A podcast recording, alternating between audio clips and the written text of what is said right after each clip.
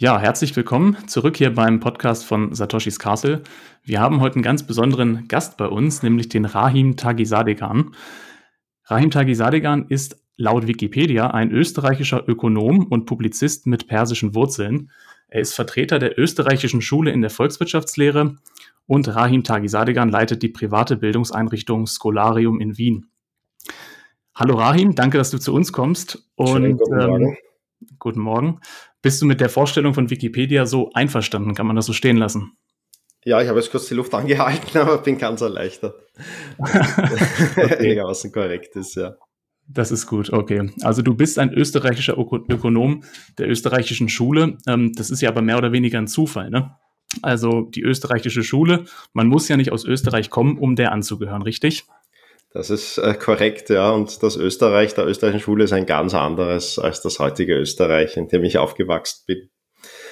Aber natürlich hilft so, also ist der biografische Hintergrund, einen Bezug zu Österreich zu haben, dann vielleicht, dass es auffälliger ist, äh, dass diese Schule in Österreich völlig verschwunden war, als ich mich dafür zu interessieren begann. Äh, und das war sicher gewichtig dafür, da mein Interesse nochmal zu vergrößern. Okay. Ähm, du bist für mich gefühlt gerade so der, für mich jetzt in meiner Bubble, sage ich mal, so der bekannteste Vertreter der österreichischen Schule oder der sich auch aktiv ähm, mit dem Begriff, sage ich mal, betitelt. Kannst du vielleicht mal ganz kurz für die Hörer, die es vielleicht auch nicht so auf dem Schirm haben, erklären, in möglichst kurzen, einfachen Worten, was ist die österreichische Schule? Als ihr Begründer gilt äh, Karl Menger und es ist eine Tradition interdisziplinärer und sehr realistischer Ökonomik, die menschliches Handeln in allen Facetten verstehen möchte, komplexe soziale Phänomene, äh, bekannte Vertreter waren Ludwig von Mises, Friedrich August von Hayek. Und äh, Hayek äh, und Mises sind auch diejenigen, die die größten Beiträge zur Geldtheorie geleistet haben. Und dabei, äh, also Hayek kam am nächsten äh, daran, Bitcoin vorherzusehen und äh, war einer der wenigen Ökonomen, die sich für Währungswettbewerb eingesetzt haben. Äh, und Mises war eigentlich der bedeutendste Geldtheoretiker seiner Zeit. Okay. Und was ist so der größte Unterschied, würdest du sagen, zu, von der österreichischen Schule, die ja jetzt nach meinem Verständnis nicht die aktuell herrschende Lehrmeinung ist, zu der aktuell herrschenden Lehrmeinung, die man wahrscheinlich am ehesten jetzt mit Keynesianismus beschreiben würde? Ja, die große Skepsis äh, gegenüber Ökonomik als Disziplin, die die Wissenschaftlichkeit der Naturwissenschaften imitieren möchte und dabei äh, zum Teil unpassende Methoden äh, imitiert äh, oder unzulänglich anwendet. Ähm, fast alle Vertreter der österreichischen Schule haben sich gegen den Begriff Ökonomik eigentlich gesträubt. Ähm, also die Vorstellung, dass es so eine enge, spezialisierte Disziplin gäbe, die den wirtschaftlich handelnden oder denkenden Menschen beschreibt, den kann man ja nicht ablösen vom ganzen Menschen, äh, wie er ist. Das heißt, es geht eigentlich um interdisziplinäre Sozialwissenschaft, die aber in einer besonderen österreichischen Tradition steht, die ich so eine österreichische Spätaufklärung nennen würde, äh, die in der Literatur, aber auch in anderen Wissenschaften äh, deutliche Kontraste gezeigt hat zur eher idealistischen deutschen oder französischen Tradition und äh, dadurch besondere Nüchternheit äh, kennzeichnet ist, äh, besondere Zurückhaltung gegenüber komplexen Strukturen und Systemen und vielleicht die Prägung äh, in einer äh, Gesellschaft und politischen Struktur in der Krise, die ziemlich unter Druck war, die als überkommen galt, äh, in einer Phase sehr, sehr schneller Industrialisierung, sehr schneller Modernisierung einer zunächst sehr landwirtschaftlich strukturierten feudalen Gesellschaft und äh, das macht diese Mischung aus, äh, da eben einen besonders realitätsbezogenen, interdisziplinären Zugang zu komplexen gesellschaftlichen Phänomenen zu erlauben. Okay, ähm, gut, dann haben wir jetzt schon mal so ungefähr eine Vorstellung, was die österreichische Schule ist und was sie von den anderen The Bereichen oder Theorien in der Ökonomie unterscheidet. Ähm, ich würde gerne noch mal einen ganz kurzen Schritt zurückgehen und zwar zu dir als Person. Ähm, Rahim Tagesadigan, wer ist das eigentlich? Ähm, wo kommt der her? Wie ist er groß geworden und wie ist er zu dem geworden, der er jetzt ist, nämlich der Ökonom der österreichischen Schule? Also vielleicht kannst du kurz was zu deinem, ja, zu deinem Erwachsenwerden, ähm, zu deiner Ausbildung und so weiter erzählen? Ja, also der Name ist ja unösterreichisch. Der kommt also aus der Strömung von Iranern, die äh, das Land mit der ähm, neuen Islamischen Republik verlassen haben und den darauf einsetzenden Iran-Irak-Krieg. Äh, das war vielleicht schon eine gewisse Vorprägung, äh, die politisches oder Skepsis gegenüber Politik äh, in die Wiege gelegt hat. Ähm, ich bin dann in Wien weitgehend aufgewachsen, habe ähm, zunächst einen Fokus auf Naturwissenschaften gelegt. Ich habe an der TU Wien und an der École Polytechnique in Lausanne äh, Physik studiert, mich auf Atomphysik spezialisiert, äh, war nebenbei an Politik interessiert, äh, war auch etwas politisch engagiert, äh, in Jugendjahren als Jugendsünde, würde ich heute sagen, einer kurzlebigen liberalen Partei in Österreich. Aber das ist also schon sehr, sehr äh, lange her, also circa äh, 26, 27 Jahren äh, oder so. Also in den Und, 90ern noch? Ja, ja, in den 90ern habe ich ein politisches Engagement begonnen. Und äh, auch so in den 90ern, also war der Fokus auf Naturwissenschaft äh, und dieser Fokus führte mich auch in die USA. Und äh, da, also mein Fachbereich der Atomphysik äh, in Österreich politisch abgedreht wurde, äh, also bis heute anhaltenden Angst äh, vor dieser neuen Technologie da gab es also nicht so viele Betätigungsfelder. Und äh, in den USA, auch mit meinem politischen Interesse, ich hatte auch nebenbei dann also Volkswirtschaftslehre und äh, Soziologie studiert, äh, beides in Wien und bin dann irgendwie, also mit diesem politischen Interesse in den USA darauf gestoßen, dass es eine österreichische Schule, eine Austrian School gäbe. Und das hat mich dann erstaunt. Ich habe gedacht, okay, ich habe in Österreich Wirtschaft studiert und ich habe das nie wahrgenommen, mhm. dass es da eine Tradition geben sollte. Und dann fiel mir schon ein, dass ich also über Hayek äh, natürlich irgendwie was da untergekommen war in der Ideengeschichte, weil es ist ja unser Nobelpreisträger. Äh, also der taucht vielleicht noch auf, aber dass das irgendwie eine, Tradition wäre, die heute noch lebendig wäre, irgendwie relevant wäre, vielleicht sogar eine Alternative äh, zur dominierenden äh, Ökonomik, äh, das war mir nicht bewusst und das hat dann also mein Interesse nach und nach vergrößert. Und dann war der Zufall, dass die zwei letzten Vertreter der österreichischen Schule, die sie also aktiv äh, noch publiziert haben, die in dieser Tradition standen, weil sie Schüler von Vertretern der österreichischen Schule waren, dass beide deutschsprachig waren äh, zu der Zeit. Das war eben Hans Hoppe, äh, ein Deutscher in den USA damals, der den Lehrstuhl in Nevada übernommen hatte von Murray Rothbard, der der wichtigste amerikanische Schüler von Ludwig von Mises war. Und äh, dann gab es also da noch einen ganz einzelnen und einsamen äh, Ökonomen der österreichischen Schule, der auf Deutsch publiziert hat. Das war Roland Bader. Das ist ein Schüler von Friedrich August von Hayek, der aber nicht in den akademischen Bereich ging, sondern Unternehmer war. Und äh, eigentlich in der Zeit, also in den 90ern, äh, der, der letzte war, der auf Deutsch aktuelle Bücher zur österreichischen Schule geschrieben hat, sich dazu bekannt hat. Äh, und das würde ich eben als einen letzten Schüler, also ansehen, jemand, der diese Schule noch aufnimmt, äh, weiterführt. Und das war dann die Fügung. Beide wurden zu meinen Lehrern. Ähm, also Hans Hoppe war damals noch in den USA, ist dann nach Europa zurückgekehrt ähm, und ich war dann enger mit ihm verbunden äh, und mit Roland Bader, der in Deutschland war, dann leider nicht mehr sehr mobil. Zunächst schwere Erkrankung seiner Frau, dann schwere Erkrankung von ihm selbst.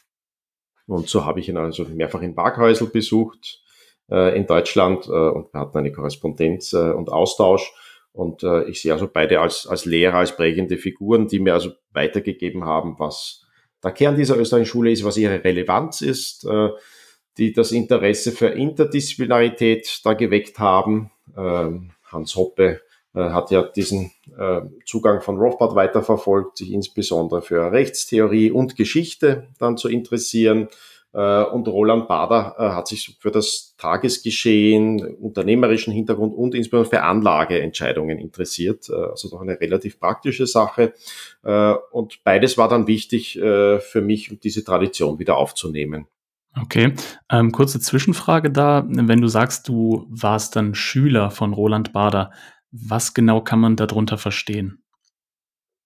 Ähm, in dem Sinn würde ich sagen, wie Hayek ein Schüler von Mises war. Ähm, Mises war nicht sein Professor an der Universität. Friedrich von Wieser war sein Professor. Und die Universität äh, sollte man grundsätzlich nicht überschätzen. Das war schon in der Zeit, als die österreichische Schule an ihrem Höhepunkt war, äh, der Fall, dass die eigentliche österreichische Schule lebte in den Salons und Seminaren, die privat abgehalten wurden. Äh, das gewichtigste Seminar für die österreichische Schule äh, war der Ludwig von Mises Kreis, äh, der einfach an seinem Arbeitsplatz und dann in einem Restaurant und dann in einem Kaffeehaus äh, geführt wurde. Also in persönlichen Beziehungen, Konversationen und Korrespondenzen. Natürlich in der Zeit damals noch per Brief. Okay, also es war auch damals nicht die offizielle Denkrichtung in den Wirtschaftswissenschaften, ja? Naja, es gab kurz äh, eine Phase, wo also Karl Menger als relativ junger Vollprofessor äh, in einer Disziplin, die es noch gar nicht gab, das war eben die Wirtschaftswissenschaft oder Ökonomik als Teil der Staatswissenschaften. Also es war so eine kleine, eine kleine Abteilung der Staatswissenschaften als Teil der Juristerei, ähm, äh, der Rechtswissenschaft. Äh, da gab es also eine Professur dann für diese neue Disziplin äh, der Ökonomik zunächst, also sehr staatswissenschaftlich, das heißt statistisch orientiert und merkantilistisch orientiert. Äh, und die österreichische-ungarische Monarchie war ziemlich unter Druck äh, im 19. Jahrhundert. Eben diese schnelle Industrialisierung äh, hat schon das feudale Gefüge einfach unter Druck gesetzt. Und man wusste, man muss da irgendwie diese Entwicklung zulassen. Und das war eine kurze, günstige Phase für Karl Menger, der also als einer der wenigen Vertreter Kenntnis internationaler Entwicklungen hatte und äh, moderne Marktwirtschaft äh, verstanden hat. Äh, deshalb hat er auch diese besondere Rolle dann als Tutor des Kronprinzen bekommen, äh, weil es wurde also dann schon wahrgenommen, es ist wichtig, äh, dass der Kaiser, der künftige Kaiser, Ahnung hat äh, von dem, was passiert, was in anderen Ländern passiert. Äh, und äh, das hat also zu dieser kurzen Hochphase geführt, äh, nicht unbedingt im wissenschaftlichen Sinne, sondern im Karrieresinne dass äh, also Karl Menger da zu höchsten Würden kam. Er war dann auch im, im Oberhaus, äh, das, der zwei Kammern, äh, also House of Lords äh, in der damaligen äh, Öst österreich-ungarischen äh, Monarchie und äh, konnte praktisch alle seine Schüler in äh, höchste Posten hieven und unterbringen. Da wurden also mehrere davon Minister, viele hatten also äh, höchste Funktionen in der Bürokratie oder Diplomatie. Und äh, das war so diese Hochphase, äh, wo er dann eben, wo es relevant war, an der Universität vielleicht bei Menger zu studieren, aus Karrieregründen. Das okay, war wirklich eine ganz genau? kurze Zeit. Äh, also 1873 hat er seine Grundsätze geschrieben und das sind also die letzten Jahrzehnte des 19. Jahrhunderts, okay. Äh, wo Karl Menger aktiv daran wirkt, äh, Karrieren zu beginnen äh, für talentierte junge Menschen. Ähm, okay, also da gab es eine Zeit, wo die österreichische Schule dann also Einfluss hatte und ja. äh, den Hauptstrom oder den Mainstream dann zumindest äh, in, in der Region dann prägte. Ähm, aber dann war es ja schon eher so, dass das so eine, ja, so eine Nischen, so eine Nischenmeinung eher war. So, so ist mein Gefühl jetzt zumindest gewesen. Und was ich jetzt interessant fand, wo ich gerne anknüpfen würde, war das gesagt, das hat dann hauptsächlich stattgefunden in privaten Salons und privaten Bildungseinrichtungen, ähm, wo diese Ideen dann weitergetragen worden sind. Ähm, sowas machst du ja auch, wenn ich es richtig verstanden habe, mit dem Scholarium. Das ist doch auch eine private Bildungseinrichtung, richtig? Das ist korrekt, ja. Äh, ich unterrichte schon relativ lange an Universitäten. Ich habe also immer so Lehraufträge angenommen. Äh, ich wollte nie einen Job an der Universität haben, weil die Erfahrung eigentlich von Anfang etwas irritierend war. Äh, vor allem in der Hinsicht, dass es eigentlich kaum inhaltliches Interesse gibt. Äh, bei den Studenten ganz wenig. Also bei jemand, der so Wirtschaft an der Uni studiert, äh, ist ungefähr, würde ich sagen, zehn Prozent zeigen ein aktives Interesse an überhaupt dem Gebiet als solchen. Die meisten sind relativ pragmatisch in dem, warum sie da an der Uni sind. Und, die wollen halt einen guten Job haben später. Genau, sie studieren Wirtschaft, weil sie sich denken, naja, Wirtschaft, wenn mir was einen Job geben soll, dann wohl Wirtschaft in der Wirtschaft. Äh, Also irgendwie eine ganz nüchterne Überlegung. Nicht sehr schlau, aber so aus dem, puh, ich weiß noch nicht, was sich mich interessiert. Ich kann mir jetzt nicht fest festlegen. Ist ja auch richtig, ist ja auch absurd, sich jetzt auf so eine Karriere festzulegen, weil es natürlich die falsche äh, Vorstellung vermittelt bekommen, dass auf der Uni man jetzt da so, so eine Berufsausbildung macht äh, und da jetzt eine Karrierewahl äh, dadurch festlegt. Äh, die einzig relevante Karrierewahl ist da potenziell eine akademische, aber die kommt für die meisten nicht in Frage, weil es diese Posten gar nicht gibt in dem Ausmaß, wie Menschen an der Uni sitzen. Und äh, aus dieser äh, Frustration eigentlich, dass die österreichische Schule da als wissenschaftliche Tradition nicht ernst gemeint war, äh, ist ähm, und, und keine Geltung hat, und ich komme vielleicht nochmal darauf, äh, warum das der Fall ist, ähm, habe ich dann so um 2006, äh, glaube ich, mit dem Institut für Wertewirtschaft äh, versucht, also da einen Rahmen zu schaffen und abzuringen, in dem in Österreich äh, man wieder der österreichischen Schule nachgehen könnte. Äh, die Namensgebung hatte also zwei Gründe. Das eine, es braucht natürlich eine wirtschaftliche Grundlage für jede Institution.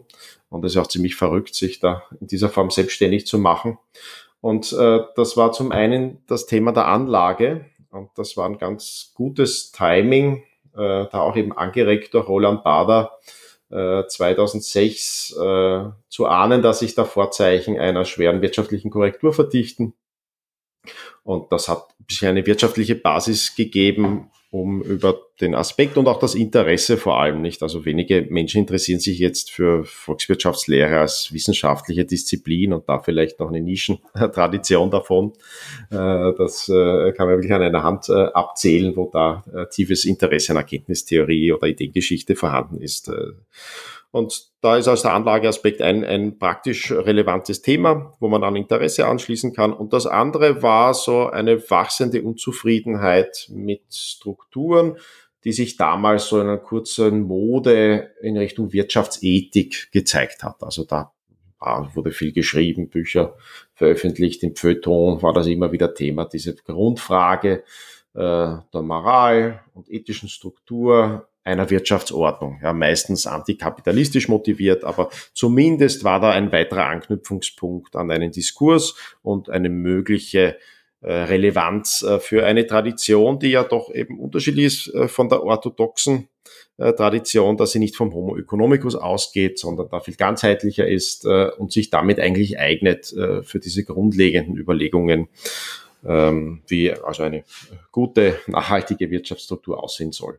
Äh, das, das war also der Anlasspunkt und äh, das ist auch gelungen, da eine Institution zu schaffen, die bis heute überlebt hat. Äh, ich, äh, Im Prinzip, wenn ich es kurz zusammenfassen darf, mhm. hast du gesagt, du bist eigentlich unzufrieden mit dem System, wie Universitäten funktionieren und hast dann einfach gesagt, naja, dann mache ich halt meine eigene, gründe das Scholarium und mache eine private Bildungseinrichtung, wo dann hoffentlich Leute hinkommen, die nicht nur da dann einen Abschluss haben wollen, um dann Karriere zu machen, sondern die da wirklich Erkenntnisse erlangen wollen und wirklich was lernen wollen. Kann man das so sagen?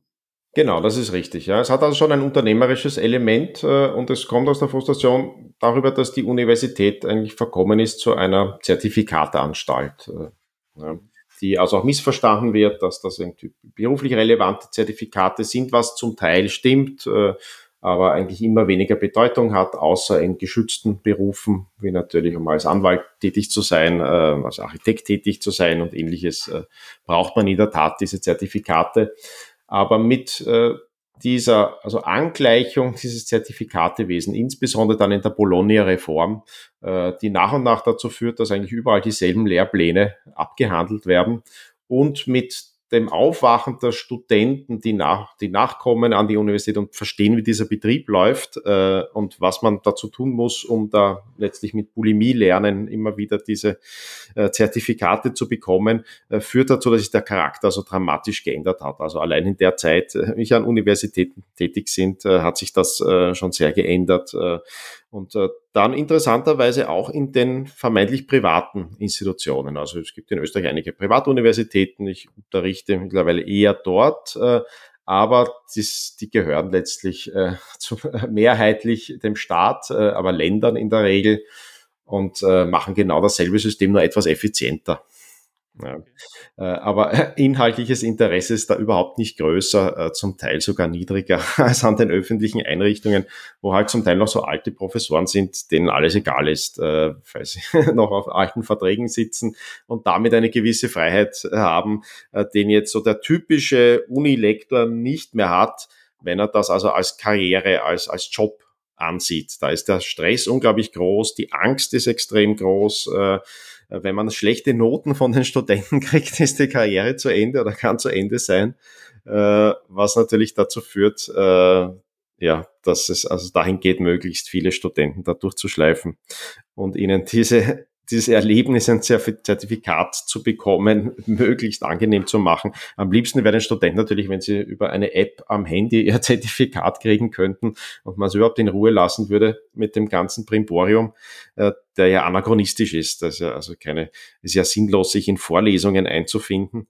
äh, wo alles digital vorhanden ist, man alles aufnehmen und live streamen kann, äh, um dann jemanden zuzuhören, wie er vielleicht noch aus einem 20 Jahre alten Skript vorliest äh, oder immer dieselben Folien, Foliensätze an die Wand wirft. Äh, das sind ja Anachronismen, die nur dazu da sind, zu inszenieren, dass das jetzt eine Universität ist äh, und diese alten Formen wie eine Art Cargo-Kult äh, weiterzuführen.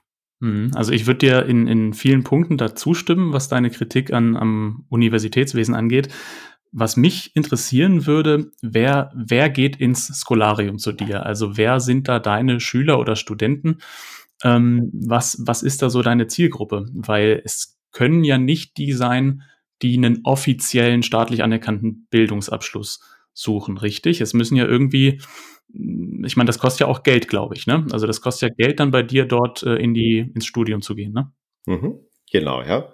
Also äh, der der Anfang der Ansprache war an Anleger. Das waren also entweder private Anleger, Unternehmer, äh, äh, oder Leute, die im Bereich der Finanzindustrie äh, tätig waren. Ähm, und dann die Umbenennung ins Kolarium hat äh, also dann schon gekennzeichnet eine Erweiterung und die Hoffnung, da das Gute der Universitätstradition wieder zum Leben zu erwecken.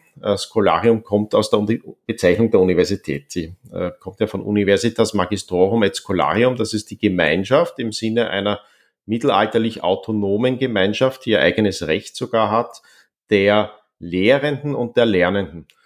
Und äh, das und der Lernenden äh, ist äh, das Scholarium, diese Betonung, also das et äh, im Lateinischen ist ja auch im Logo drinnen, äh, dass es und und auch der Lehrenden sein soll, weil das überwiegend der Lehrenden, also der zertifizierten Zertifikataussteller da überhand genommen hat.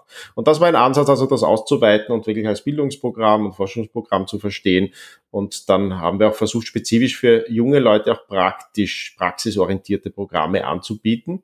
Äh, das war schwierig. Da haben wir also einige Jahre ganz hervorragende Programme gehabt, äh, aber es ist wirtschaftlich schwierig durch dieses Crowding out. Ja, du hast das schon ein bisschen angesprochen, äh, dass es da eigentlich kostenlos die Zertifikate gibt. Und dass wir natürlich als unternehmerische Anbieter da das Problem haben, dass sich in diesem Alter, also wo man üblicherweise ein Studium macht, oder so mit 17 beginnt man vielleicht so drüber nachzudenken, dass da die Eltern und die Schüler äh, oder Studenten zugleich eine Wagnisentscheidung treffen müssen, etwas anderes an die äh, Stelle zu setzen. Und äh, so hat sich das dann mehr in Richtung eines Studium Generale entwickelt. Das ist also die Bezeichnung des ursprünglich interdisziplinaren, sehr kritischen, äh, gemeinsamen Verstehenwollens. Äh, und äh, das äh, ist, glaube ich, da auch, auch ziemlich einmalig in der äh, Struktur, wie wir das durchführen. Es schließt also an an der alten abendländischen Tradition des schriftbasierten Verstehens, des interdisziplinären Verstehens äh, und des kritischen Verstehens. Das heißt, alles auf, auf kritische Argumente äh, fokussiert. Und äh, heute haben wir also eine Mischung. Es sind sowohl Studenten, die sogar zum Teil nebenbei studieren. Also man kann das nebenbei, die meisten machen das nebenbei. Also entweder neben einem Beruf, äh, einer selbstständigen Tätigkeit, äh, als unternehmerischen Tätigkeit oder äh, neben einem Studium. Man kann auch äh, Vollzeit studieren hier, aber die Auswahl ist selbst selektiert durch Menschen, die sich also tatsächlich interessieren, aktiv interessieren. Und äh, ich glaube, wenn man das einmal kennengelernt hat, ist es verständlicher äh, und es ist uns recht so. Also wir machen kaum Also eigentlich keine Werbung. Äh, es ist nur Weiterempfehlung von Menschen. Das heißt, diese ungewöhnlichen Menschen, die sich hier einfinden, stoßen vielleicht auf andere, können ihnen das ans Herz legen, weil man muss das schon äh, wollen. Und aber wenn man das will, also gibt es eigentlich nichts Vergleichbares, äh, weil es uns gelingt, also durch diese lange Zeit, die ich die Tradition kenne, dass ich auch deutschsprachig bin, die alten Texte lesen kann, dass da so einfach sehr, sehr viel Kenntnis und Literatur verdichtet ist. Äh, und äh, mich aber auch mit, mit dieser methodischen Geschichte und Ideengeschichte befasse. Also was war wirklich der positive Kern dieser abendländischen Tradition und dann spezifisch dieser äh, österreichischen Spätaufklärung. Äh, äh, und in dieser Verbindung gibt's die österreichische Schule nicht mehr. Ja, die ist also in den USA in einer anderen Form wieder auferstanden. Da können wir vielleicht äh, noch darauf zu sprechen kommen.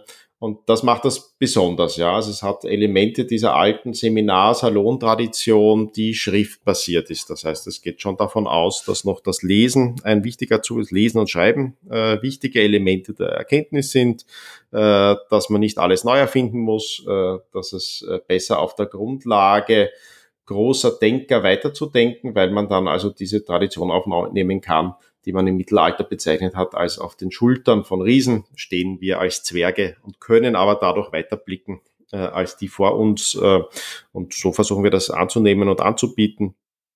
Und äh, das ist ein Element des Scholariums. Das Scholarium ist aber auch ein Unternehmen und ähm, hat da relativ viel praktische Bezüge äh, und, und kann da also auch aus der Praxis, äh, nicht nur unternehmerischen Praxis, sondern mittlerweile hat, spielt auch IT eine relativ große Rolle, äh, Bitcoin äh, spielt eine relativ große Rolle und sehr aktuelle Entwicklungen, würde ich sagen, spielen da eine Rolle und haben ermöglichen eine Interdisziplinarität, die nicht nur zwischen den wissenschaftlichen Disziplinen geht, sondern genau wie im Miseskreis damals auch den Bezug zur Praxis, zur unternehmerischen Praxis äh, sucht äh, und äh, ja, all, alltäglichen Problemen des Anlegens, Investierens, Aufbauens neuer Produkte, neuer Technologien und, und da ist also diese Tradition hilfreich. Das war im alten Wien schon so. Und eben das Besondere, dass wir so ein bisschen inszenieren müssen, aber können, weil uns das Internet heute natürlich erlaubt, eigentlich in alle Welt zu wirken, auch die heutige Mobilität. Ich bin immer sehr viel gereist und, und habe sehr viele Verbindungen äh, in, in das Ausland. Das heißt, man kann schon ein bisschen über den Tellerrand schauen des heute eher musealen Wiens und die Dynamik der Welt natürlich präsenter haben. Äh, damals hat man sie direkt in Wien vor Augen gehabt. Wien war eine der fünf größten Städte der Welt äh, und ein im Zentrum der technischen, wissenschaftlichen, kulturellen Entwicklung und der unternehmerischen Entwicklung. Also es gab eine kleine Schar sehr tüchtiger internationaler Unternehmer und Financiers, die damals in Wien ihren Sitz hatten. Äh, und das ist ein Element, das diese österreichische Schule besonders realistisch und nüchtern macht. Also diese direkte Berührung mit der Praxis da war. Auch Karl Menger war sehr unternehmerisch von seiner Tätigkeit und seinem Zugang her, war ein Medienunternehmer, äh, eigentlich ein erstaunlich erfolgreicher, äh, bevor er sich dann der, der wissenschaftlichen Tradition gewidmet hat. Okay, du hast jetzt gerade schon äh, kurz angesprochen, dass das Thema Bitcoin bei euch äh, auf den Lehrplänen auch eine, eine Rolle spielt. Wie kam es dazu? Also das würde ich gerne noch ein bisschen besser verstehen. Wie, wie bist du zu Bitcoin gekommen? Äh, wann war das und wie ist das passiert? Wie kam da diese Erkenntnis, dass das auch ein wichtiger Teil äh, ist, der auch ganz gut in diese österreichische Schule passt? Mhm. Äh, ich bin zu früh darauf gestoßen. Äh, und ich das Normalerweise heißt es ja immer zu spät. Ja, ich bin zu früh äh, darauf gestoßen, weil man da so ein bisschen dann wieder fast zu spät ist. Äh, und war es dann nicht, aber im Vergleich dazu, ich habe 2009 das erste Mal, äh, also bin ich das erste Mal auf Bitcoin gestoßen. Und das war zu früh, weil es da also so noch äh, einen Charakter eines absoluten Nischenexperiments hatte. Und also völlig unklar war, äh, wo das hingeht. Äh, und das war so klar ersichtlich aus einem Cypherpunk-Experiment mit libertären Bezügen, insbesondere über diese Verbindung zu den Extropians. Äh, das war so ein Nischenphänomen. Aber ich hatte eben diese starke Erwartung, deswegen da Interesse äh, angeregt durch äh, Hayek, vermittelt über Roland Bader, diesen Fokus auf den Währungswettbewerb und die Problematik der bestehenden Fiat-Geldsysteme. Und äh, dann. Ganz, ganz, kurze Zwischenfrage ja. an der Stelle. 2009 ist ja echt sehr früh. Also 2008 ist ja das White Paper rausgekommen und Anfang 2009 äh, wurde ja dann der erste Block gemeint. Ja, ja, also Ende, Ende, Ende 2009. Ende 2009, okay. Wie kommt man so früh dazu? Also in welchen Kreisen warst du da quasi unterwegs, ähm, wo das schon ein Thema war? Weil es war ja, ja, wie du richtig gesagt hast, absolut Nische damals. Ja, ich war in dem Kreis so, sowohl Interesse an der Cypherpunk-Tradition, wo es ja also eben Verbindungen gab, äh, zu insbesondere amerikanischen Austrian School, äh, und die unternehmerischen Experimente rund um Geldalternativen, äh, wie zum Beispiel eGold. Ähm, und äh, das, das hast du auch schon mitbekommen vorher. Genau, ja, also bei eGold war ich auch von Anfang an also dabei und interessiert und habe also diesen Kosmos also ganz gut kennengelernt. Äh, äh, denke ich, da gab es also damals eigene Zahlungsunternehmen, die abgewickelt haben. Und ich habe selbst ein Experiment gemacht, so einer also datenbankbasierten Goldwährung. Äh, wir haben das selbst genutzt. Ich hatte also damals so eine der ersten Plattformen für Leute, die sich für die österreichische Schule interessieren, äh, aber ein bisschen weiter gefasst. Ähm, und äh, da gab es noch kein Social Media.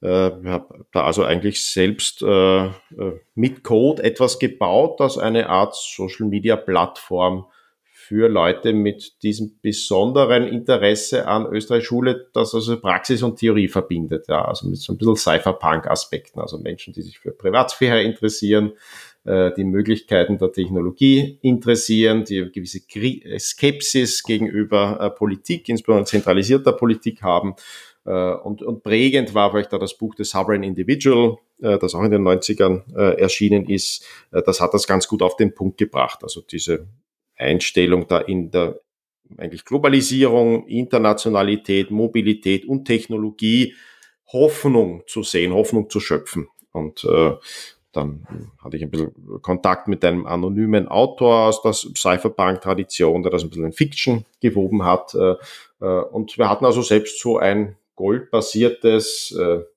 vielleicht nicht ganz legales, äh, äh, weiß ich jetzt nicht, aber es war ein Experiment, also in dem Sinne würde ich sagen Kunstprojekt, äh, äh, Datenbankstruktur. Und das war also bewusst, okay, also Datenbanken bieten eine Möglichkeit, äh, das war ja übrigens auch die Vermutung von Hayek, dass so eine Art Ledger-System wahrscheinlicher sein würde, dass es nicht von Banken kommen würde, dass, sondern dass eine IT-unternehmerische Entwicklung sein wird, dass es irgendwie wir einen Ledger nutzen werden, für ein Internet des Geldes. Also diese Vermutung war schon vor Bitcoin da, die lag einfach in der Luft.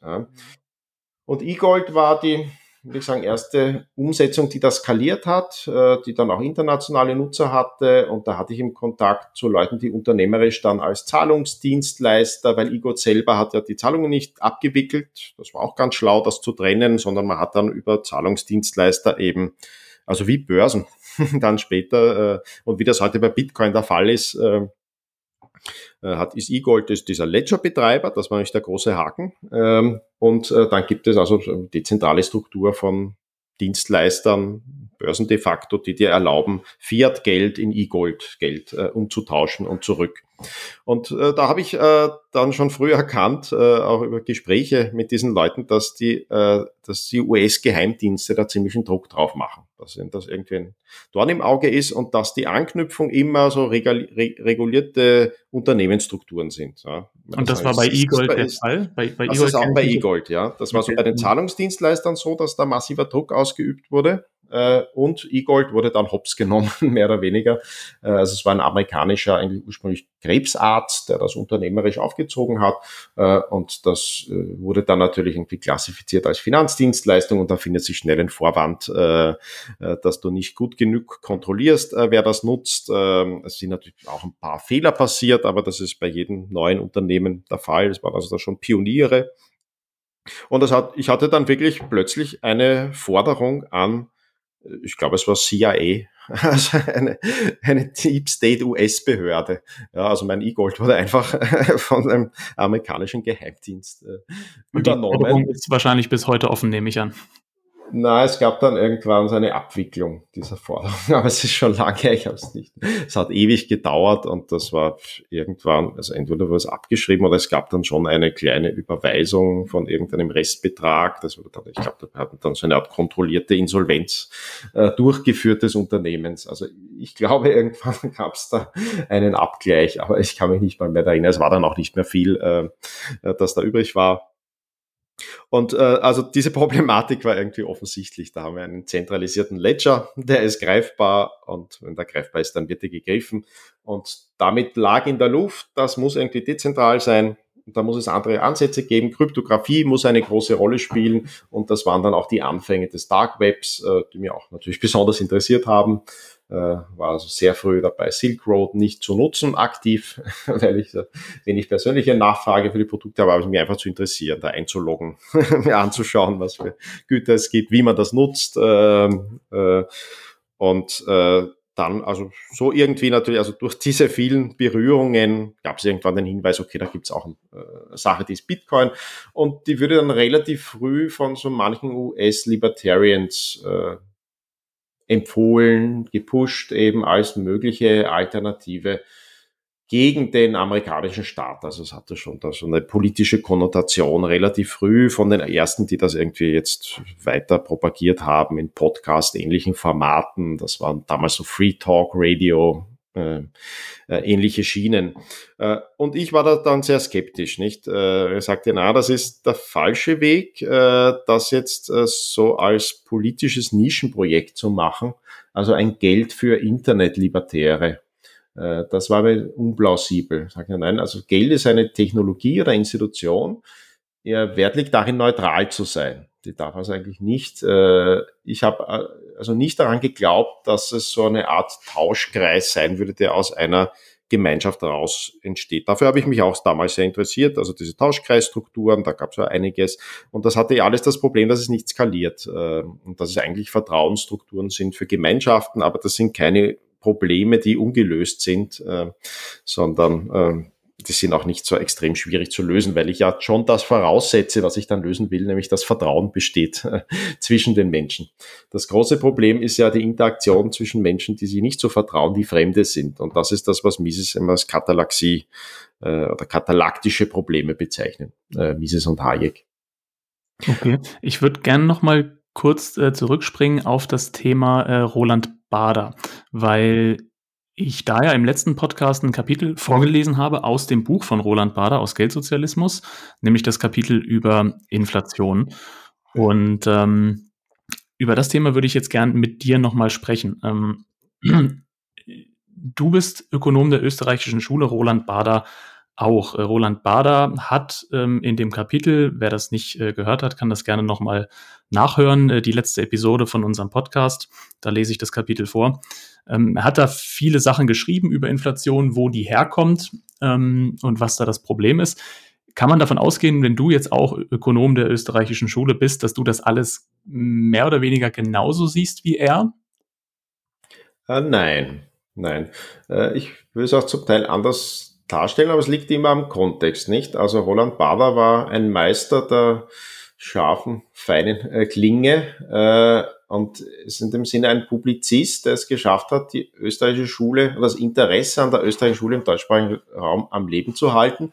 Und das gelingt nur, indem man sich knapp und bündig halten kann, indem man also den Leser nicht abschreckt mit der Komplexität ökonomischer Probleme und die besondere Relevanz zeigt. Und die Relevanz kann also eine Anlagerelevanz sein oder eine politische Relevanz. Die politische Relevanz ist irgendwie so etwas sagen, Empörendes oder da wirst du enttäuscht äh, in der schönen Bedeutung des, des deutschen äh, Wortes. Äh, und äh, die Anlageschiene ist etwas, das mit Heuristiken arbeitet. Nicht? Da hilft es ja nicht viel. Also da kannst du noch so viel Theorie studieren. Äh, das wird deine Anlage äh, wahrscheinlich schlechter äh, und undurchführbarer gestalten. Da brauchst du gewisse Heuristiken, das sind nämlich Abkürzungen. Ja?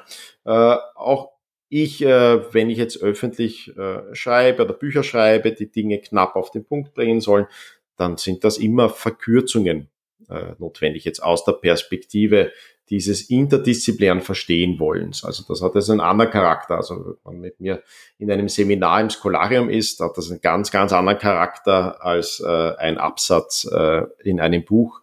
Da ist es oft so, dass ich den Advocatus Diaboli spielen muss oder einfach Dinge, die man noch nicht gesehen hat, noch nicht berücksichtigt hat, mit hineinnehme. Äh, gesellschaftlich-ökonomische Phänomene gehören zu den komplexesten überhaupt. Ja, ich bin da von der Physik, die sich mit den einfachsten Problemen befasst, äh, dann hat mich das Interesse geführt in die immer komplexeren Probleme und das sind eben Probleme, wo sich Menschen, die sich nicht unbedingt kennen oder vertrauen, miteinander äh, in der Größenordnung einer Weltwirtschaft kooperieren oder kooperieren äh, wollen, äh, zumindest interagieren. Ja. Und äh, ja, das hat eine zum Teil abschreckende Komplexität. Man muss dann also immer vielleicht die aktuellen Themen auch heranziehen, um, um da das Interesse abzuholen äh, der Menschen. Und dann kann man jetzt natürlich, in, äh, also im Gespräch mit Roland Bader war es nicht so, dass wir da Streit hatten. Äh, er ist ja auch sagen, im persönlichen Umgang ganz anders, als er vielleicht so in den Texten rüberkommt, die also sehr scharf entschieden sind. Ähm, ja, vielleicht manchmal etwas polemisch äh, klingen. Äh, Im persönlichen Umgang war es ein unglaublich äh, geduldiger, herzlicher, freundlicher, offener Mensch, äh, also es nicht Anlass gab dazu, irgendwie zu streiten und, und, und rechthaberisch äh, zu sein. Also in dem Sinne waren wir uns äh, da schon einig an, an Grundlagen, aber äh, man interessiert sich dann natürlich für Phänomene und dann ist es eine Gewichtungsfrage, was ist jetzt relevanter, um ein aktuelles Phänomen zu erklären, wo wird das hinlaufen. Da kann man natürlich Abweichungen haben und da widerspricht man sich ja selbst immer wieder, weil man natürlich dazulernt äh, mit der Zeit. Ja. Und dann gibt es ein bisschen vielleicht einen anderen Stil, aber das liegt mehr am unterschiedlichen Kontext. Ja. Ich habe also auch Bücher geschrieben für ein breiteres Publikum, aber nie diesen also vielleicht ein bisschen, also schon eines der erfolgreichsten Bücher, hat am ehesten so einen politischen Kontext, da kommt sogar der Wutbürger drin vor. Äh, ich, ich wende das dann ein bisschen in eine philosophischere Richtung und ja, habe da ein bisschen einen anderen Stil, anderen Zugang und eben dieses stärkere Interesse an dieser Öster altösterreichischen Tradition. Ja, das ist ein anderer, ist ein bisschen eine andere Mentalität auch. Äh, das hat äh, also vielleicht ein Ausdruck davon, der bekannt ist, die fröhliche Apokalypse. Ähm, und das bezeichnet, dass man sehr nüchtern sein kann. Also man kann katastrophale Entwicklungen betrachten, aber man lässt das nicht so aufs Gemüt schlagen. Es hat diese Verbissenheit äh, nicht, sondern irgendwie betrachtet man das aus einer gewissen Distanz äh, und das mag dann also sachlicher erscheinen. Ja, das ist einfach meine vielleicht kulturelle Prägung und ich kann das aufnehmen mit meinem Charakter und es gibt einem ein anderes äh, Gepräge. Äh, jetzt in den Details, wie man also etwas kurz darstellt, ist eine didaktische Frage. Dann eine Frage der Heuristiken. Eine Heuristik ist also eine Daumenregel. Die brauche ich in der Anlage nicht. Also ich weiß nicht alles. Was kann ich ungefähr heranziehen, um äh, eine bessere Entscheidung zu fällen oder Dinge richtig einzuordnen. Und dann kann man natürlich unterschiedlicher Ansicht über äh, darüber sein, was jetzt in der Realität aktuell passiert. Was ist denn jetzt los? Das wissen wir in der Regel ja nicht äh, aktuell. Oft wissen wir es nicht einmal eine Generation später im Detail, weil so viele Faktoren versteckt bleiben. Also da gibt es eine Fülle äh, von möglichen äh, unterschiedlichen Zugängen, Darstellungen, Ansätzen. Okay, also ich finde es interessant, ähm, hätte ich jetzt gar nicht erwartet. Ich hätte jetzt erwartet, dass ihr da schon öfter dann ähm, einer, einer Meinung oder der gleichen Meinung seid. Aber dann ist es ja umso interessanter. Ich habe mir mal ein paar Punkte rausgeschrieben, die mich in dem Kapitel Inflation aus, aus Geldsozialismus von Roland Bader, die mich da sehr, ähm, die ich da sehr interessant fand. Zum Beispiel, wenn ich dir jetzt das Stichwort gebe, sprachliche Verluderung. Kannst du das zuordnen? Weißt du, was er damit gemeint hatte? Ja, es ist schon also immer wieder äh, das Zitat nicht, wenn die Wörter ihre Bedeutung verlieren, verlieren die Völker ihre Freiheit. Äh, und äh, also das könnte hier äh, gemeint sein, dass man natürlich also Begriffe äh, anders verwenden und dass es Interessen daran gibt, Begriffe in einer gewissen Form zu verwenden und insbesondere äh, kann das also beim Begriff der Inflation der Fall sein, dass sich also heute eigentlich die wissenschaftliche Bedeutung und Definition von Inflation hängt an messbaren Zahlen, insbesondere CPI-Zahlen, äh, die also irgendwie, also wo in der Definition schon drinsteckt, wie man die empirisch zu ermitteln hat. Das Problem ist also ist an der empirischen, ökonometrischen Methode. Ich kann ja nur Dinge ermitteln, die letztlich Symptome sind, die Folgeerscheinungen sind von dem, was eigentlich die österreichische Schule interessiert. Ja, das ist ja die Dynamik äh, des menschlichen Handelns. Äh, und äh, das können wir noch nicht in den Symptomen sehen, die liegen ja in der Zukunft. Ähm. Das heißt, heute äh, bezeichnet man mit Inflation in der Regel das, was wir als Vertreter der österreichischen Schule lieber differenzieren würden oder zumindest einhaken würden und sagen, Achtung, es gibt ein Phänomen der Teuerung, dann gibt es ein Phänomen der durchgehenden, durchschnittlichen Teuerung aller Güter äh, oder aller Anlagegüter. Äh, dann gibt es das Phänomen der Spezif, der relativen Teuerung bestimmter Güter oder Anlagegüter im Vergleich zu anderen. Und dann gibt es das Phänomen der Geldmengenausweitung, der Geldmengenveränderung. Und das sind natürlich andere Phänomene, ja. Da kann man also eigentlich nicht als andere Ansicht oder das leugnen, dass das ganz grundlegend andere Phänomene sind, andere Aspekte der Realität. Und die Frage ist natürlich, wie hängen die zusammen? Und äh, was stellt man in den Vordergrund? Und natürlich, wenn ich schon sage, die einzig zulässig wissenschaftliche Definition von Inflation ist die Teuerung, äh, sagen ja, das ist schlecht gewählt, weil Inflation ja jetzt von der Etymologie her inflare aufblähen bedeutet äh, und die ursprüngliche Konnotation schon eher eine Geldmengenorientierung war, insbesondere in der österreichischen Schule, die einmal, also da für kurze Zeit der Hauptstrom oder Kern der wissenschaftlichen Ökonomik, insbesondere der Geldtheorie war. Ähm, und äh, das ist dann so eine gewisse Verluderung. Also jetzt nicht, dass man andere Begriffe verwendet. Ja, man kann ja sagen, okay, ist halt jetzt so definiert, äh, aber dass da schon Intentionen dahinter stehen, äh, dann wesentliche Aspekte, Aspekte ganz auszublenden, ähm, auch also eigentlich kein Respekt vor dieser österreichischen Tradition und ihre Bedeutung in der Geldtheorie, das einfach beiseite zu wischen, das ist alles unwissenschaftlich, äh, alles schon überkommen äh, und nicht mehr relevant. Und das ist schon eine gewisse Verluderung, ja, dass äh, man da eigentlich schon weiß, worauf man hinaus möchte. Und das ist natürlich der Versuch über auch die Veränderung empirischer Methoden, die äh, berichtete Teuerung unter Kontrolle zu halten. Hm, also ich finde das, ich fand das ziemlich interessant ähm, und ich konnte es ehrlich gesagt auch kaum glauben. Also für mich ist das jetzt so aus der heutigen Perspektive echt schwierig vorstellbar, dass man als Inflation, so wie Bader das geschrieben hat, früher eigentlich das mit Inflation eigentlich die Ausdehnung der Geldmenge gemeint war, weil für uns heute ist der Begriff Inflation jetzt für den normalen Menschen auf der Straße ist das ja immer, also jeder weiß, damit ist gemeint, äh, alles wird teurer. Ja, also die Teuerung oder die, wie man es damals scheinbar genannt hätte, die Preisinflation. Mhm. Ähm, war das wirklich so, dass man früher, und was heißt früher? Also wann hat man Inflation, wann hat man mit Inflation die Geldmengenausweitung gemeint und wann hat das aufgehört und warum? Mhm. Äh, ja, schon also eher im 19. Jahrhundert und dann Anfang des 20. Jahrhunderts. Äh, das ist also auch schon vor der österreichischen Schule gibt es also diese großen Debatten zwischen Currency School und Banking School. Äh, und da geht's eigentlich im Kern schon, also um Geldmenge. Da geht's darum, also welche Art von Bankentätigkeit zu einer Ausweitung der Geldmenge führt. Das liegt also schon jetzt im Fokus der Geldtheorie, nicht unbedingt im Fokus der Wahrnehmung, aber der Geldtheorie aber da kann man sich jetzt lang streiten in der Ideengeschichte, nicht? Äh, wie und wann und wo Begriffe verwendet werden. Sagen etymologisch und vom Ansatzpunkt der Geldtheorie, die natürlich immer eine ganz kleine Nische war, äh, sagen, überwiegt eher die Deutung da, also Geldmengenphänomene damit zu behandeln und zu betrachten. Ja. Jetzt ist es gewiss so, dass das nicht immer konsistent verwendet wurde. Das ist auch in der Ökonomik so, dass die Begriffe nicht immer konsistent verwendet werden. Und äh, da müsste man jetzt dieser Begriffsgeschichte nachgehen, wer das wo wie verwendet hat.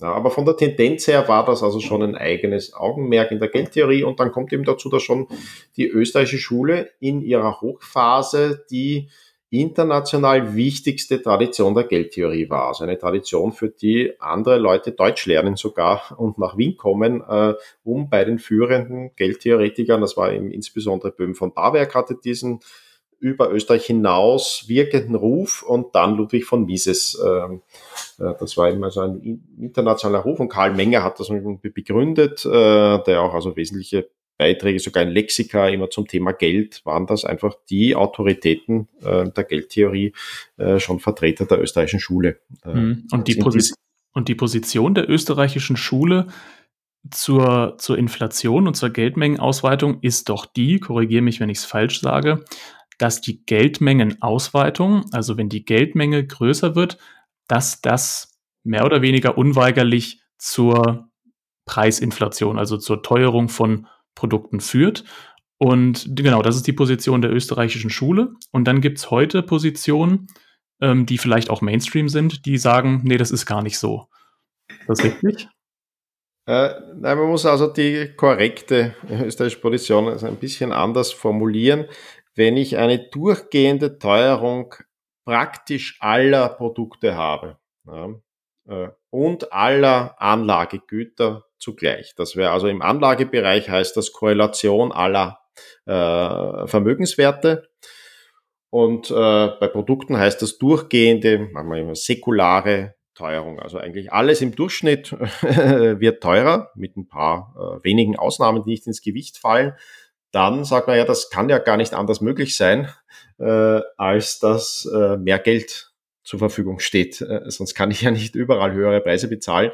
Denn sonst äh, habe ich natürlich ständig, ich habe niemals äh, stabile Preise. Preise ändern sich ständig durch Angebot, Nachfrage, äh, Veränderungen der Welt, der Technologie, Produktionstechnologie. Und das ist ganz normal. Bestimmte Dinge werden teurer, die müssen aber notwendig bedeuten, wenn Menschen hm, beschränkte Budgets haben, dass sie für andere Dinge weniger Geld ausgeben können. Ja, und das sind all diese Fragen der, der Substitution äh, im Konsum, der Elastizität, äh, äh, Preiselastizitäten und so weiter. Das sind also heute also im Mainstream dann beachtete Symptome wieder dieser Thematik, dass es äh, ja, wenn es eine beschränkte Geldmenge gibt, äh, es natürlich nicht denkbar ist, dass durchgehend fast alle Produkte teurer werden. Äh, und das heißt, dass die plausibelste oder sagen wir, das ist eine Voraussetzung dafür, dass durchgehend alles teurer wird äh, und äh, die Voraussetzung dafür, dass praktisch alle Vermögenswerte korrelieren das Korrelieren heißt, dass sie dieselbe Richtung im Anstieg zeigen. Und das aber jetzt bei den Vermögenswerten sehen wir also noch deutlicher die Zyklizität, dass das, diese Korrelation zyklenartig zunimmt und bis sie bricht. Ja. Äh, und da gehen wir dann schon in die Konjunkturzyklustheorie, das zu verstehen. Also sehen, da gibt es, also das muss irgendwie etwas mit der Geldmenge zu tun haben. Äh, es ist die österreichische Schule so ein bisschen dazwischen. Ich würde sagen, richtig verstanden kann man nicht ganz etwas, was ich vulgäre Quantitätstheorie bezeichnen würde, äh, vertreten. Die vulgäre Quantitätstheorie sagt, nur die Geldmenge ist entscheidend und determiniert das Preisniveau. Das ist falsch. Ja, weil also. Weil ja noch andere Preis, Faktoren mit reinspielen, genau, wie genau, Angebot, natürlich, Nachfrage genau, und so weiter. Genau, genau, genau. Aber es gibt eben diese Verbindung, dass es eben diese erstaunliche Korrelation von Preisen gibt. Die, sind, die ist aber zyklisch, äh, dass phasenweise alles teurer zu werden scheint. Und je länger wir in der Geschichte schauen, desto mehr äh, sehen wir, dass praktisch alle vergangenen Preise niedriger sind für fast alle Güter, die wir betrachten können. Und das ist natürlich nur möglich, wenn die Geldmenge steigt. Sonst geht also ist das logisch denkunmöglich, äh, ja. Äh, macht irgendwie Sinn. Kann ja gar nicht anders sein. Ja. ja, macht irgendwie Sinn. Also ist ein Gedanke, der, der total einleuchtet. Und was ich da ähm, sehr interessant fand, was, was Bader auch geschrieben hatte, war ein Beispiel, dass ähm, die Gründung der Federal Reserve in den USA 1913, äh, wenn man einen Dollar von damals nimmt, dass der heute, und heute ist dann 2010, als das Buch erschienen ist, nur noch vier Cent wert ist. Ähm, mhm. Das, das finde ich einfach so unglaublich, dass, ähm, ja, dass aus einem Dollar im Prinzip von Kaufkraft, von der Kaufkraft her dann vier Cent werden über einen Zeitraum, der ja nicht mal, nicht mal 100 Jahre sind. Sprich, das ist ja ein Menschenleben. Also, ähm, dass in der Zeit eines Menschenlebens im Prinzip, wenn man Ersparnisse hat, dass die komplett entwertet werden. Und zwar nicht in einer Währung, die jetzt in irgendeinem Schwellenland ist, sondern die wichtigste und größte Währung, nämlich der US-Dollar. Ja, also das, das stimmt, das stimmt praktisch für alle Währungen zu praktisch allen Zeiten der Geschichte. Ja, genau. Also wenn es selbst für den US-Dollar gilt, dann, dann gilt es wahrscheinlich für alle.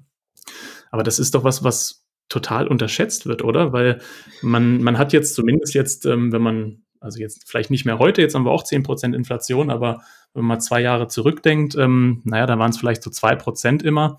Und man hat irgendwie gedacht, das Geld ist doch stabil. Also die zwei Prozent, ja, die hat man mal, die hat man über ein paar Jahre vielleicht gar nicht gemerkt, weil dann gerade die Produkte, die man so konsumiert hat im täglichen Leben, sind vielleicht gar nicht teurer geworden, sondern mehr die Immobilien und die Aktien, wo viele Leute vielleicht gar nichts von haben.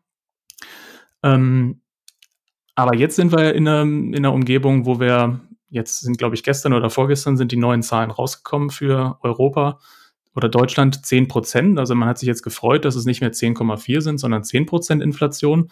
Das wird jetzt schon als Erfolg verkauft. Ähm, ja, was mich interessieren würde, was, was, wahrscheinlich alle interessiert ist, was ist deine Meinung, wie geht es da weiter? Ähm, in der USA haben wir jetzt ja die Entwicklung gesehen, dass es da schon ein bisschen stärker zurückgegangen ist. Also die waren ja im Peak so bei 8, irgendwas Prozent, sind jetzt so bei 7, irgendwas Prozent. Jetzt sind wir zumindest schon mal von 10,4 auf 10 runter. Ähm, was ist deine Einschätzung da? Geht es jetzt weiter runter und es wird alles wieder normal und wir gehen Richtung 2 Prozent und, und alle müssen sich nicht mehr aufregen? Oder würdest du denken, dass es wieder, dass es nochmal schlimmer wird mit der Inflation? Und gibt es da vielleicht auch einen Unterschied zwischen USA und Europa? Ja, äh, es gibt einen Unterschied. Äh, das, was man vorhersehen kann, ist, ist weiter höhere Volatilität. Äh, das heißt, es werden auch immer wieder Preise dramatisch schnell runterkrachen und das können sogar Energiepreise sein, äh, weil sich natürlich also Märkte eine Weile brauchen, sich anzupassen, äh, das aber erstaunlich gut können, solange also Unternehmer international wirken können, und noch Alternativen äh, finden. Das heißt, es gehen jetzt also Anpassungsprozesse in Gang. Das Problem ist schon politisch, dass es einerseits dieser Interventions- und vermeintliche Stabilisierungsversuch der Zentralbanken, der eigentlich mehr Instabilität langfristig schafft, äh, und äh, viel gewichtiger noch die Zunahme des Interventionismus. Das ist etwas, das also für Mises und auch Bader immer im Fokus liegen. Achtung, da wird also der Bock zum Gärtner gemacht, äh, Bader immer aus Problemen herauskommt eine Legitimierung derjenigen, die die Probleme erst verursacht haben.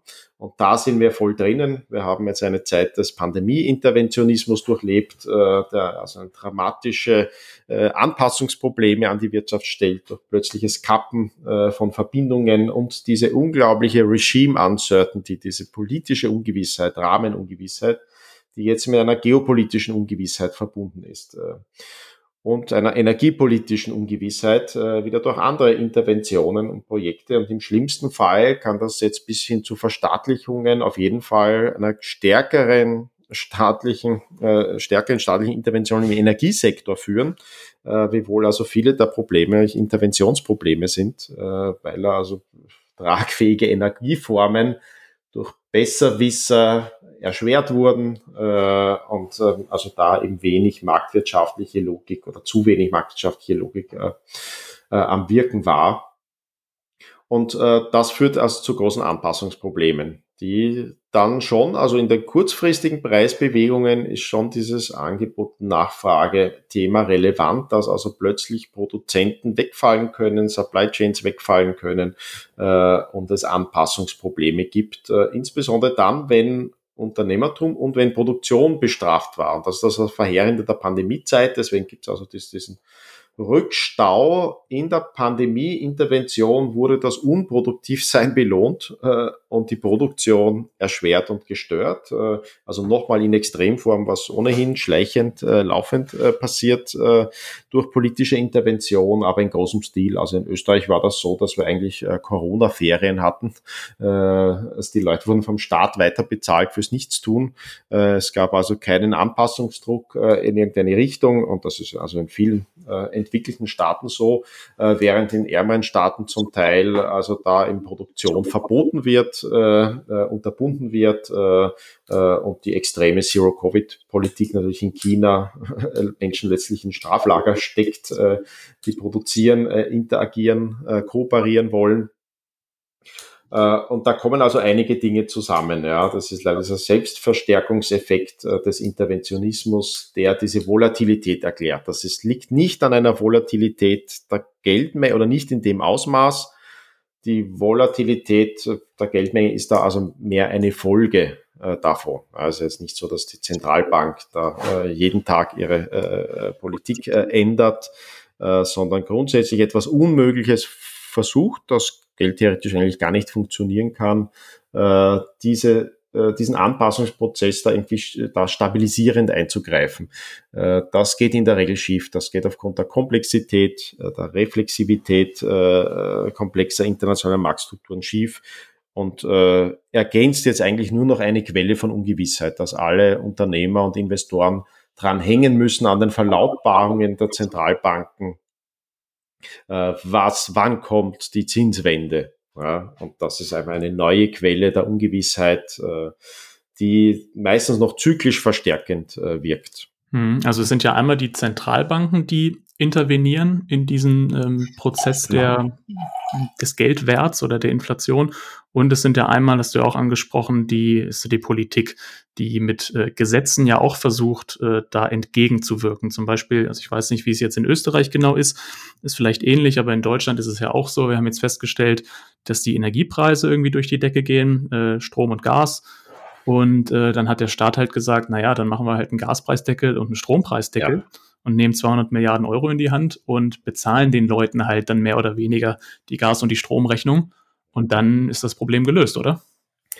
Ja, also, also diese katastrophale Hybris, äh, die nur noch mehr Schaden anrichtet, äh, und wir haben das, also äh, es verdichtet sich in immer mehr Bereichen äh, und sollte eigentlich für immer mehr Menschen sichtbarer werden. Das, was als Roland Bader geschrieben hat, nur für ganz wenige sichtbar war.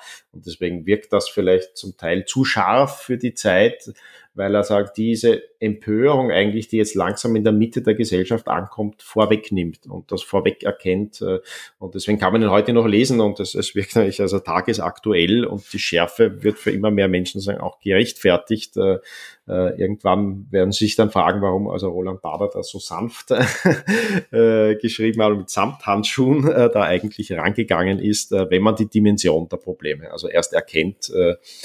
Und äh, ja, das ist ja letztlich seine Prophezeiung. Man muss also dann schon nachhungern, was man vorausgefressen hat. Also diese Problematik, dass die Folgen falscher Politik äh, sehr, sehr lange brauchen, bis sie sichtbar werden, insbesondere in e-, extremen Schieflagen demografischer Natur, wirtschaftlicher Natur in den Vorsorge, vermeintlichen Vorsorgesystemen, Pensionsrentensystemen. Ähm, aber das ist nur ein Aspekt, äh, wo also jetzt Dinge nach und nach aufgedeckt werden, sichtbar werden, spürbar werden äh, und äh, wir sicher noch nicht am Ende einer empör, empörenden Aufdeckung sind von nicht langfristig ausgelegten und sinnvollen Strukturen.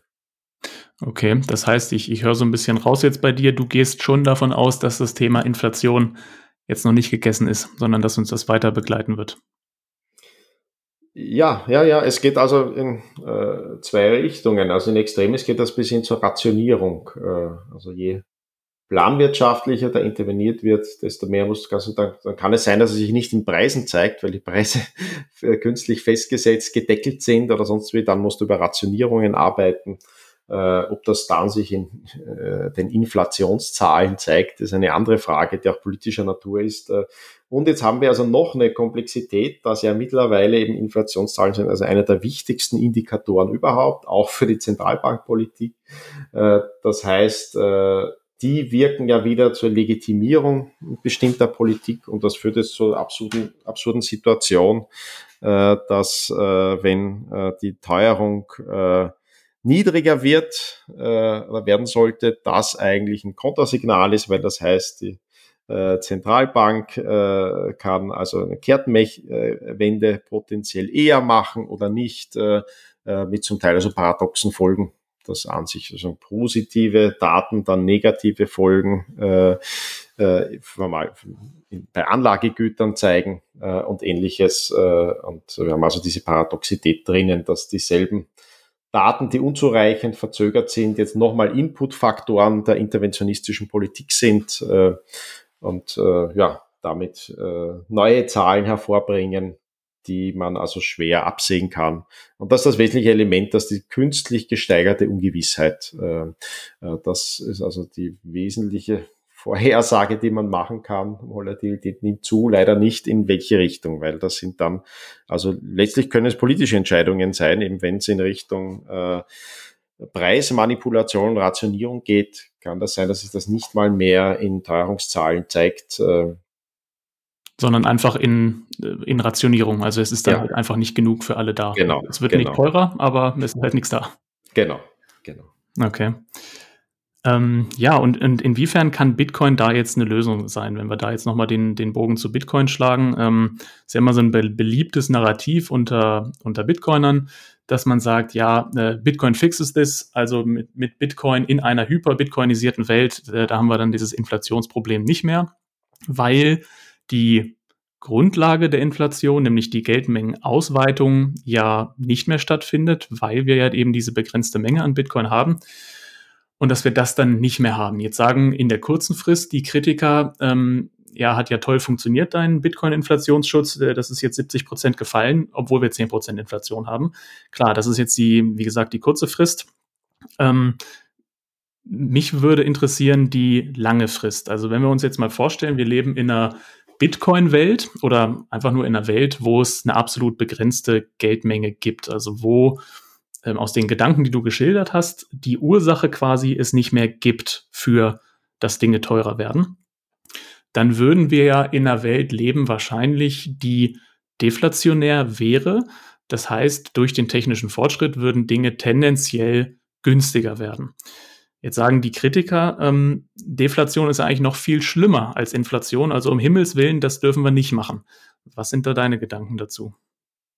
Ja, bei Deflation haben wir ein ähnliches Begriffsproblem, nämlich analog äh, nach einer Ausweitung der Geldmenge, eine Kontraktion der Geldmenge. Das kann also ein verheerendes Symptom sein oder ein Symptom für, für schwere Verwerfungen sein, weil ein wesentliches Element wie. Aber ich meinte jetzt nicht, ganz kurz, ich meinte jetzt nicht die, die Deflation der Geldmenge, sondern quasi nach der neueren Definition ja. der Worte, die, also dass Preise günstiger werden. Also mit welchen ja, ja. Problemen wäre das verbunden? Aber das hängt, äh, also diese negative Assoziation der Deflation und die historische Konnotation hängt eben daran, dass man dann eigentlich umgekehrt sich eher diese Geldmengenkontraktion betrachtet. Und das sind Zeiten schwerer Wirtschaftskrisen, das wo also viel abzuschreiben ist, wo Kredite auch abzuschreiben sind. Äh, das ist nicht günstig ähm, und grundsätzlich ist das eine, eine Krisenphase. Ja. also ich sehe, Dinge, glaube ich, was Dinge, du meinst, äh, dass wir nämlich zum Beispiel jetzt ja in den USA, habe ich jetzt letztens einen Chart gesehen, dass da die Geldmenge zurückgeht. Also dass wir da quasi von der Geldmenge her jetzt, wenn wir das Balance Sheet der FED uns angucken, dass das zurückgeht und dass das quasi wieder, ähm, ne, wie das Lenkrad, das man nach links rumgerissen hat, jetzt reißt man es nach rechts rum, äh, dann gibt es einen Unfall. Ähm, aber in der Bitcoin-Welt hätten wir das Problem ja nicht, weil wir haben dann nicht eine künstliche Aufblähung und eine, kürzli- äh, eine künstliche Deflation, sondern wir haben ja eine beständige Geldmenge, oder?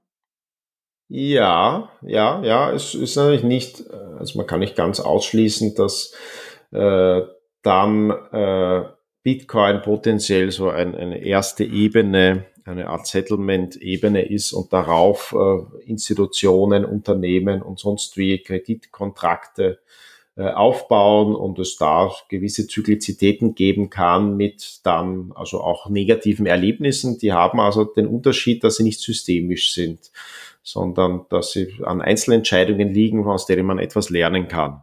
Ja. Äh, also ich würde nicht davon ausgehen, dass sich äh, das Phänomen Geld völlig äh, beschränken würde auf physisch zugänglich vorhandene, real existierende Bitcoins, sondern ich würde schon davon ausgehen, dass also die Monetisierung von anderen Anlagegütern und Kredit nicht völlig auf Null schwindet. aber es ist für mich auch eher so der fast utopische Zugang der metaphysische Spekulation ist, sondern also mein Zugang ist also im konkreten, real und aktuellen äh, festzuhaken. Und äh, das eine Phänomen äh, oder Thematik äh, ist natürlich, äh, wie wäre es, wenn also über die sehr lange Frist äh, eben die Dinge ausgedrückt in einem Geld, oder es könnte Bitcoin sein, immer günstiger werden. Ja ist das an sich äh, eine Problematik äh, und hängt die irgendwie zusammen mit dieser, mit dem Symptom einer negativen Kontraktion. Äh, und das ist aus meiner Sicht nicht der Fall. Nicht? Also wenn etwas grundsätzlich günstiger wird, und da hatten wir Phasen in der Geschichte, heißt das nichts anderes, dass deine Kaufkraft zunimmt und das heißt nichts anderes, als dass dein Wohlstand steigt. Nicht? Ich kann mit demselben Einkommen mehr Güter kaufen, ist eine Reallohnsteigerung und das ist auch in der Geschichte, wie Wohlstand passiert ist. Deswegen haben wir es bei den Gütern, wo die stärkste Veränderung passiert ist, eine erstaunliche Vergünstigung. erlebt. Ja, äh, und die schönsten Beispiele sind zum Beispiel, also was uns Licht äh, und Wärme bringt, nicht äh, wie viel weniger wir heute arbeiten müssen, um eine Stunde mehr Licht zu haben. Also eine so dramatische Vergünstigung die, also das sind riesengroße Faktoren, wo sich das verändert hat, eine Hyperdeflation in den, durch das elektrische in, in der Leuchtmittel genau in der Leuchtmittelindustrie. Genau durch also heute sehr effiziente sehr langhaltende Leuchtmittel die über Strom benutzt werden im Gegensatz zu äh, Wachs und Talg äh, und natürlich und Walöl und, und so weiter basierenden äh, Leuchtmitteln der Vergangenheit, ja, die also rar waren, knapp waren, sehr teuer äh, waren und sehr viel Arbeit hineingehen musste, für eine zusätzliche Stunde Licht äh, zu schaffen, die ja Produktivität natürlich ausweitet. Äh. Also bestes Beispiel für Deflation durch Technologiesprünge wenn man diesen Begriff da verwenden würde, was ich nicht machen würde, aber sagt, wenn man jetzt das Augenmerk legt auf Vergünstigung als potenziell etwas ähnliches wie Deflation, da wäre das eine Hyperdeflation in dem Bereich und es gibt überhaupt keinen Hinweis. Ein anderer äh, Bereich ist natürlich das Mursche äh, Gesetz, äh, diese Exponentialität äh, in der Dichte äh, von Microchips äh, und damit der Rechenleistung, die daran hängt. Und es gibt ja überhaupt keinen Hinweis darauf, dass das irgendwie für diese Industrie, wenn wir das jetzt als Phänomen herausgreifen wollen, dass das irgendwie verheerend oder negativ war. Ja, da müsste ich jetzt begründen, warum. Also die Computerindustrie hat das Riesenproblem dieser ständigen Vergünstigung und das macht es für Hardwarebetriebe unglaublich schwierig äh, zu planen. Äh, das führt zur Konsumzurückhaltung äh, der Menschen und es ist eine, eine Krisenindustrie, die es ohne staatliche Intervention gar nicht gäbe. Das ist natürlich völlig absurd. Äh, äh, es gehört zu den produktivsten, wichtigsten Industrien. Äh, äh, die wir haben. Und diese Mursche Dynamik äh, einer letztlich technisch getriebenen Vergünstigung hat überhaupt keine volkswirtschaftlichen Probleme in dem Kern, die nach Interventionismus schreien, sondern ganz im Gegenteil ist es etwas, das sehr viel anderes kompensiert. Äh, und das ist natürlich diese technische Entwicklung, aber insbesondere auch die durch Globalisierung vergrößerte Arbeitsteilung und Ausweitung und Spezialisierung die sehr viel kompensiert hat und einen sehr großen Teil des Wohlstands ähm, äh, der letzten Jahrzehnte äh, ausgemacht hat. Also da etwas Negatives zu sehen, ist schon irgendwie absurd. Äh, wir sind es gewohnt, also auf Teuerung von Vermögensgütern zu schielen und die als gut wahrzunehmen, weil diese Grundspekulation da durchdringt. Äh, wenn Aktien durch die Bank, Aktienkurse in die Höhe gehen, heißt das nichts anderes, als dass es immer teurer wird für arbeitende Menschen, Eigner des Produktivkapitals zu werden. Das ist also eine schleichende Enteignung der arbeitenden Menschen, wenn Aktienkurse steigen. Das ist also nicht an sich positiv. Äh, positiv wäre, wenn ich mit immer weniger Arbeit immer mehr Produktivkapital halten kann. Äh, jetzt im Gegensatz zu einzelnen äh, Kurs, relativen Kursverschiebungen, die also durch die Bank, dass Aktien und Indizes in die Höhe gehen, äh, ist also absurd, das für positiv zu halten. Ja, wenn wir alle äh, Kartoffelspekulanten wären, würden wir uns alle freuen darüber, äh, dass die Kartoffelpreise steigen. Äh, und das ist natürlich absurd darin, etwas für alle Menschen, also im volkswirtschaftlichen Sinne Positives zu erkennen und im Gegenteil etwas Negatives. Ja, macht Sinn. Und äh, gut, jetzt haben wir natürlich so wirtschaftshistorische Probleme. Einerseits, welche Phänomene beschreiben wir? Leider das, das Symptom der Teuerung oder Vergünstigung kann also sehr viele unterschiedliche Ursachen haben. Äh, bei Krisenbetrachtungen schauen wir also im Wesentlichen auf die Kontraktion von Krediten, die uneinbringbar sind, weil sich also Erwartungen als falsch erwiesen haben oft äh, im Zuge von Interventionsfolgen, äh, die also in der Vergangenheit oft liegen diese Interventionen äh, und das eine negative Situation. Ja. Äh, der Versuch, das über Zentralbanken zu verhindern oder zu kletten, ähm, da stehen die Vertreter der österreichischen Schule eigentlich zu Recht skeptisch gegenüber. Das ist also ein Ansatz letztlich der Geldplanwirtschaft oder des Geldsozialismus zu meinen, dass es da auch sei es nur eine Rahmenplanung durch äh, Festsetzung von Zinsen, die ja Preise sind, also durch Preisfestsetzungen durch Liquiditätsschöpfung äh, und Interventionen da bessere Ergebnisse zu erzielen, äh, ist unplausibel und das ist der Kern der österreichischen Geld- und Konjunkturzyklustheorie, insbesondere da diese nicht, vielleicht nicht intendierten Folgeeffekte äh, von Interventionen zu zeigen in komplexe Systeme. Mhm, okay, also wenn ich dich richtig verstehe, dann sagst du ja, dass Deflation per se eigentlich nichts Schlechtes ist, weil es eigentlich gut ist, wenn Dinge günstiger werden, weil dann kann man ja mit weniger Arbeit sich oder mit der gleichen Arbeit sich mehr leisten oder mit weniger Arbeit sich das gleiche leisten. Also wenn Dinge günstiger werden, ist das ja eigentlich was Gutes, hast du jetzt gesagt. Ja. Ich glaube, was dann immer viele Kritiker noch sagen, ist, ja, aber dann muss es ja zwangsläufig auch irgendwann dazu führen, dass die Löhne sinken, weil der Unternehmer, ähm, wenn er die Preise durch den deflationären, also in einem deflationären Geld sinken die Preise, in einem inflationären Geld steigen die Preise. In einem inflationären Geld, wo wir jetzt drin sind, ist es so, dass es dann Gewerkschaften gibt, die nicht für alle, aber für viele dann die Löhne der Inflation hoffentlich einigermaßen gut anpassen. In einem deflationären Geld wäre es ja dann so, dass die Löhne entsprechend der herrschenden Deflation auch irgendwann sinken müssten. Und das ist natürlich ein Punkt, wo viele sagen, um Gottes Willen, das ist ja eine Katastrophe, dann habe ich ja weniger Geld. Ja, das ist absurd, weil also Ver Vergünstigung äh, aller Güter bedeutet nichts anderes als Reallohnsteigerung.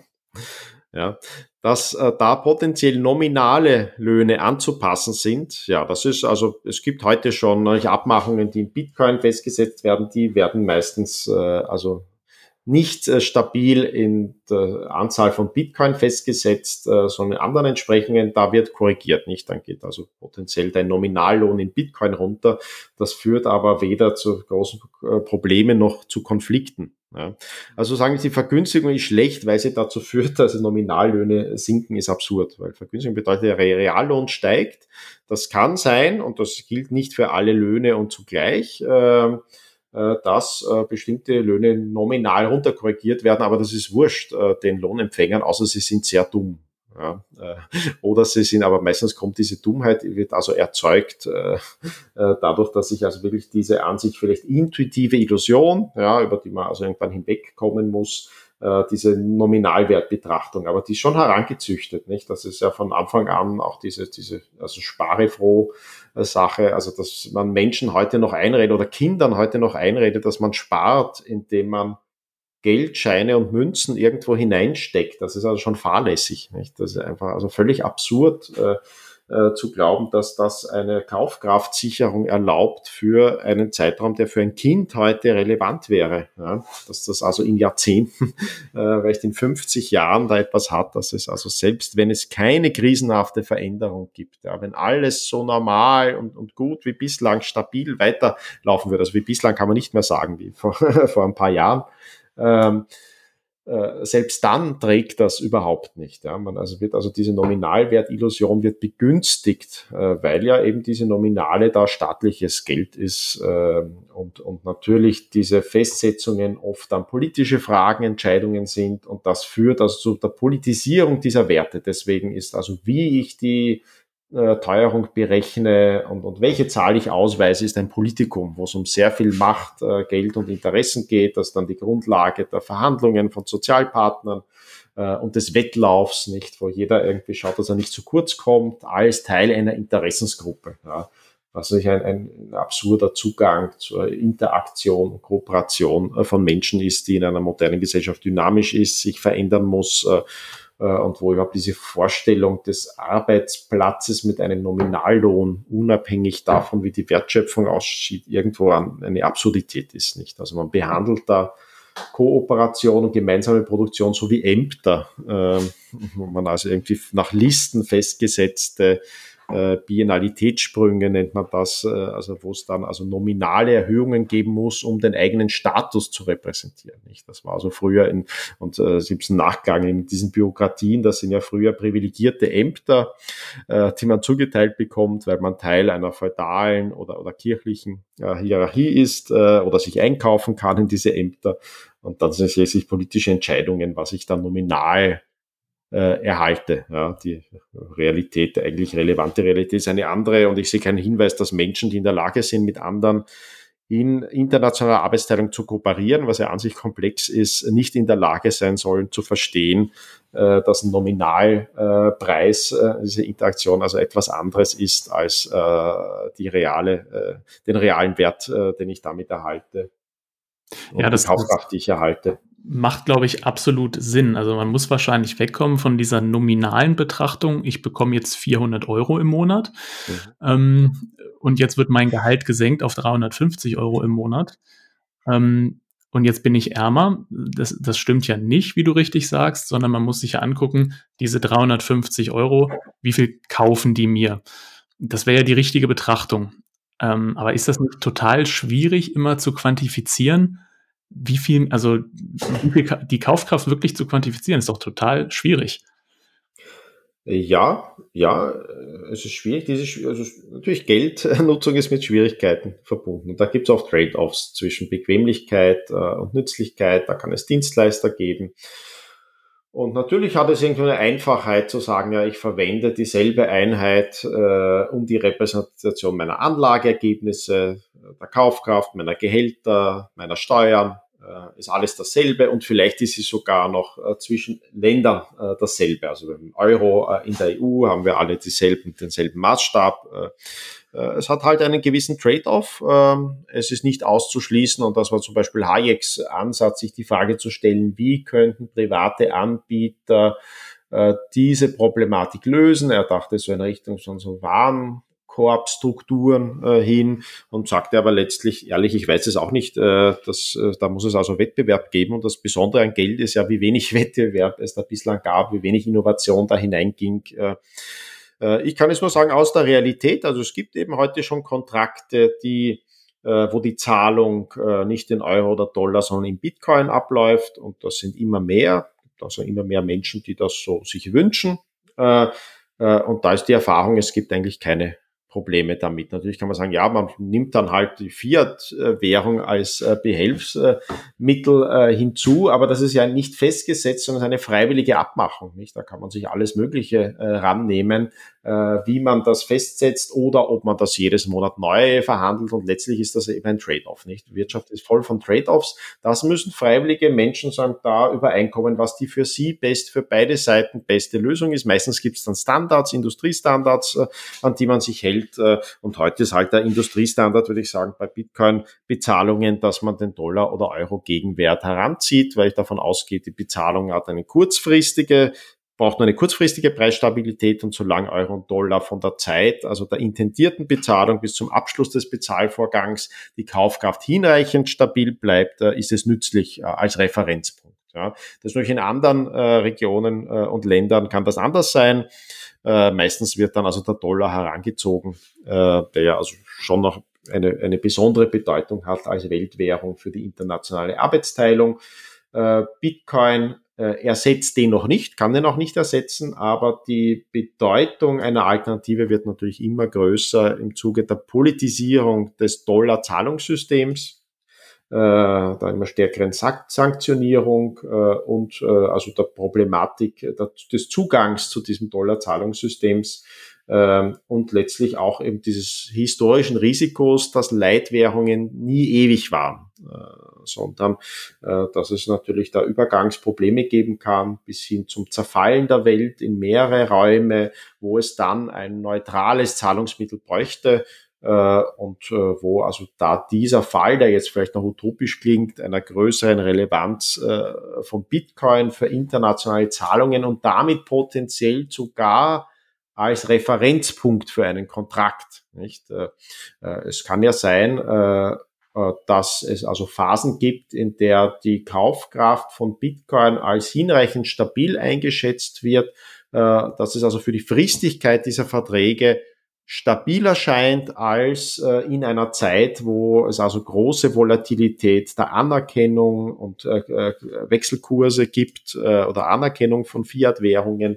Äh, das ist also nicht mehr so utopisch, äh, dass auf alle Zeiten die Volatilität von Bitcoin höher sein muss als die äh, vom Euro. Ja, also ich, du hast mir jetzt ein bisschen die, die Angst vor der Deflation äh, genommen, würde ich sagen, weil ich finde den Gedanken eigentlich ziemlich gut mit der Gehaltszahlung in Bitcoin. Wenn ich jetzt mein Gehalt in Bitcoin bekommen würde und dann steigt der Bitcoin-Preis, ähm, dann würde ja die Vereinbarung greifen, dass ich logischerweise nicht mehr die gleiche Anzahl an Bitcoin bekomme, sondern eben weniger, ja. weil der Bitcoin-Preis ja gestiegen ist. Aber das ist ja dann nicht schlimm, weil wenn man an die Kaufkraft denkt, ist mein Gehalt ja nicht gesunken, sondern nur die nominale Anzahl der Bitcoins, die ich dann bekomme im Monat, die ist gesunken. Aber was mir diese Anzahl an Bitcoins kaufen kann, das ist gleich geblieben oder sogar gestiegen. Ja. Also in dem ja. Sinne muss ich sagen, ja, macht Sinn, dass das irgendwie absurd ist zu denken, dass die Anzahl von Einheiten, die man bekommt, wenn die weniger wird, dass das dann automatisch schlecht ist. Nee, es kommt natürlich auf die Kaufkraft an, klar. Ja, und es ist wieder also praktische, reale Erfahrung, nicht etwas, das schon passiert. Man sagen kann, man könnte sich ja interessieren für die Menschen, die das schon so nutzen. Und da ist also meine Erfahrung, sagt, ich habe das noch nie erlebt, dass es da jetzt einen sturen Konflikt gäbe. Das heißt, sagt, aber ich, es war doch im letzten Monat so und so viel Bitcoin. Äh, ich will dieselbe Anzahl an Bitcoin äh, wieder haben. Äh, ich habe das so verstanden oder missverstanden, äh, dass es da irgendwelche Probleme der Kooperation gäbe. Nee, ähm, als, als Menschen kann man sich ja immer verständigen, ne? Ja, Genau. Genau, Wirtschaft verbindet und Politik trennt, äh, war die große Devise von Roland Barley. Also diese Art von absurden Konflikten und von Sturheit, von nicht auf den anderen eingehen wollen, ist schon typisch für Politik. Weil einfach Interessensgruppen sich gegenüber sitzen und, und der andere ist immer der Feind äh, äh, und ich muss möglichst viel rausholen und dann beharre ich natürlich auf irgendwelchen äh, nicht erwähnten Dingen im Vertrag äh, oder Interpretationen, die zu meinen Gunsten gehen könnten und dann wird alles problematisch. Hm. Ähm, vielleicht zum Abschluss noch eine Frage. Findest du, wir leben in einer Marktwirtschaft? Ja, das ist wie beim Geld wahrscheinlich eher als ein Attribut zu verstehen, ja, in welchem Ausmaß äh, es die Souveränität der Entscheidungen von Konsumenten und oder Sparern ist, die über die Produktionsstruktur entscheidet. Das ist aus meiner Sicht die beste Definition von Marktwirtschaft, die kommt von äh, Ludwig von Mises. Und dann sehen wir natürlich, dass das graduell ist. Ja, dass also selbst äh, in dem Sowjetsozialismus äh, schätzungsweise 30 bis 40 Prozent äh, der Wertschöpfung äh, über Märkte passiert sind. Das heißt also tatsächlich an Entscheidungen von Einzelmenschen äh, liegen, was die äh, wollen und was sie nicht wollen, äh, indem sie also Nachfrage nach, also vielleicht auch schwarzen Gütern, Schmuggelgütern, abgezweigten Gütern da ist also neben Parallelmarktwirtschaft, das heißt auch, das, auch der Sowjetsozialismus war eine Marktwirtschaft äh, in Facetten und ebenso ist natürlich äh, Deutschland äh, eine Marktwirtschaft. Jetzt ist so die Frage dieses, dieser ent historischen Entwicklung, ist es jetzt mehr oder weniger Marktwirtschaft und da ist die Tendenz, würde ich schon sagen, geht in Richtung weniger Marktwirtschaft. Äh, phasenweise war es so, würde ich sagen, dass äh, China, zumindest also Teile Chinas, äh, äh, insbesondere die urbanen Teile Chinas, die Sonderwirtschaftszonen sind, äh, viel eher Marktwirtschaften waren oder auch noch sind äh, als europäische Marktwirtschaften. Äh, wieder, wenn ich diese ganz nüchterne Definition heranziehe, und das ist eben, das glaube ich, hilfreiche der österreichischen Schule, ich schaue mir also die, die Realität der Menschen an, stelle mir die Frage, wer entscheidet darüber, dass was produziert wird und welche Fabriken aufgezogen werden? Ist das also die heutige Nachfrage oder die künftige Nachfrage von Menschen, die auf Grundlage äh, also ihrer Präferenzen entscheiden können? Oder ist diese Art von Entscheidungsfindung konzentriert? Ja, sind es Kontakte, die darüber entscheiden? Sind es äh, Genehmigungen? Ist es der Zugang zu geschöpftem Geld oder Kredit das Entscheidende? Und da sehen wir natürlich, äh, dass äh, wir eine Tendenz und überhaupt weltweit äh, äh, sehr oft ein Überwiegen äh, dieser anderen, dieser politischen, dieser befehlsorientierten Entscheidungen gibt. Also dass sich irgendwo Menschen in Funktionen, die gewaltgestützt sind, letztlich eine Art von Befehl erteilen, was jetzt zu produzieren ist, weil der Rahmenplan sieht vor, weil militärisch, technisch äh, relevant ist Folgendes und damit, da hängt der Zugang an Krediten dran. Heute haben wir also in äh, der EU gerade so ein chinesisch inspiriertes Projekt, äh, das ist eine Art grüner Marshallplan, also wo letztlich auf Befehl von Funktionären Mittel geschöpft, freigegeben, als Kredite vergeben werden, Subventionen äh, vergeben werden, äh, die dann natürlich eine Auswirkung darauf haben, was produziert wird und was nicht produziert wird natürlich, weil alles also ein Trade-off ist. Ja. Es zieht ja wieder also äh, werktätige Kreativität, Intelligenz, Ressourcen an und zieht sie notwendig ab aus anderen Bereichen. Ja.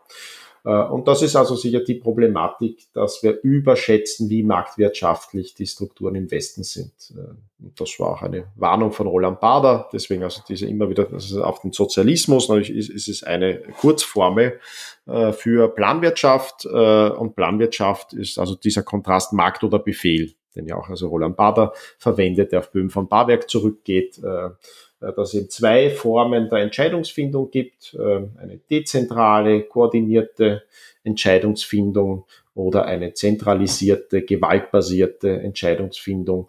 Äh, und ja, die Problematik liegt dann also an Wissensproblemen und insbesondere an Verantwortungsproblemen im Umgang mit Ungewissheit, äh, die diese, zu diesen Interventionsspiralen führen äh, in der Planwirtschaft und zur Fehlallokation äh, und zu den Problemen führen.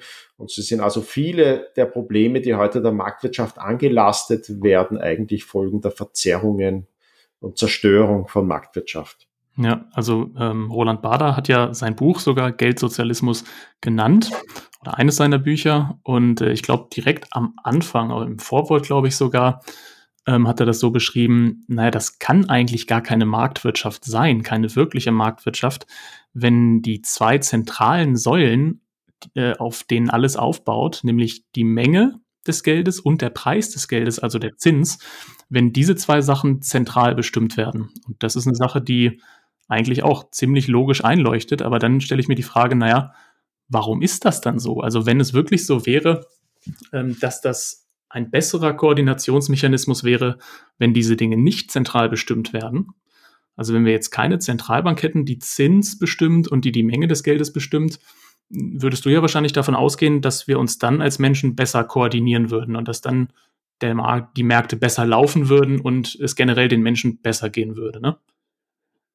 Ja, ja, aber in welcher Form, das weiß man natürlich nicht. Das ist schon ein gewisser Optimismus, dass äh, je weniger Gewalt und Befehl eine Rolle spielt, desto mehr Menschen lernen können und äh, erleben und erfahren, dass es sinnvoll ist, ihre Probleme kooperativ äh, zu lösen, äh, weil hier letztlich äh, also Menschen sich dann schon in der Form ähnlich sind, äh, wie Mises mal sagte, sie ziehen also letztlich schon meistens das Leben dem Tod vor und die Gesundheit der Krankheit äh, vor und sind dies, diesem Grundmuster irgendwie äh, ja schon ein Leben und, Leben lassen eigentlich denkbar, zumindest als, als Hoffnung. Ja. Und diese Hoffnung ist schon auch bestätigt durch die großartige positive Entwicklung der letzten Jahrhunderte wo also schon also unglaubliche Wohlstandsgewinne erzielt wurden, hauptsächlich durch Ausweitung dieser friedlichen Kooperation und Koordination. Ja, dass wir also weniger Güter über Befehl erhalten und Zuteilungen, äh, sondern äh, ja, weil es äh, also da eine Arbeitsteilung gibt äh, über Grenzen hinweg und, äh, und äh, Verbesserung der Produktivität äh, durch Menschen, die sich besser stellen wollen und ein besseres Leben für sich und ihre Kinder suchen. Also diese Grund, dieser Grundoptimismus ist vielleicht da, da kann also immer wieder gekränkt werden durch unangenehme Erfahrungen, auch in die Frage, in welchem Ausmaß wünschen sich Menschen als Teil ihres Wohlergehens Teil von Strukturen zu sein, die Gewalt bedeuten ähm, und, und äh, letztlich den nicht katalaktischen Weg erlauben. Die Grundproblematik, dass eine Fiktion sein könnte, nach der jeder versuchen kann, auf Kosten aller anderen zu leben und dass diese, also Fiktion die vielleicht nicht langfristig hält, aber kurzfristig immer wieder tragen kann. Das ist sicher eine, eine Kernproblematik. Okay. Ähm, ich würde noch mal ganz gerne zum Anfang zurückspringen, äh, bevor wir jetzt enden. Wir haben jetzt eine ganze Menge über Wirtschaft und über Inflation und Deflation und Marktwirtschaft oder nicht Marktwirtschaft gesprochen. Jetzt würde ich noch mal gerne in das Feld der Politik zurückgehen. Du hattest am Anfang äh, in einem Nebensatz angesprochen, du warst mal kurzzeitig in jungen Jahren in einer, ich glaube, du hast gesagt, liberale, kurzlebige Partei in Österreich. Ähm, ich kenne mich in der österreichischen Parteienlandschaft so ein bisschen aus, aber wie das immer so ist mit Deutschen, äh, auch nicht so richtig. Wahrscheinlich werde ich diese liberale, kurzlebige Partei auch nicht kennen, oder? Wahrscheinlich nicht. Was war das? Äh, liberales Forum. Liberales Forum, okay. Nee, sagt mir so nichts. Ähm, die gibt es wahrscheinlich nicht mehr, ja? Äh, nein, gibt okay. es nicht mehr, ja. Okay. Ein, ein Teil davon ist in den Neos aufgegangen. Okay.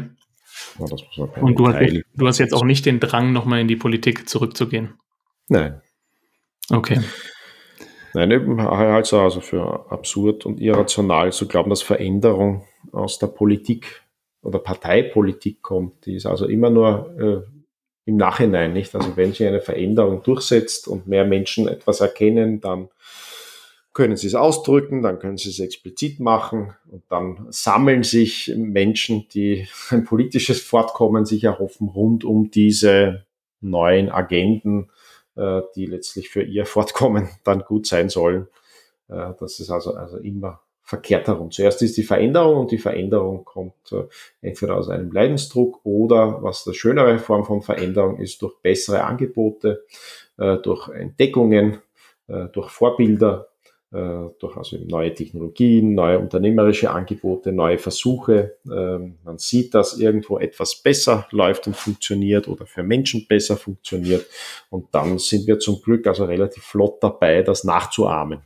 Ja, und du versuchst mit dem Scholarium sozusagen äh, zu diesem Guten oder zu dem Besserwerden beizutragen, indem du Menschen Wissen weitergibst, ähm, was, glaube ich, eine ehrenwerte Sache ist. Und ja, mit dem würde ich dann auch sagen, bedanke ich mich bei dir für das heutige Gespräch. Wünsche dir weiterhin viel Erfolg äh, mit dem Scholarium, mit, mit, de mit deinen weiteren Projekten, die du noch so machst.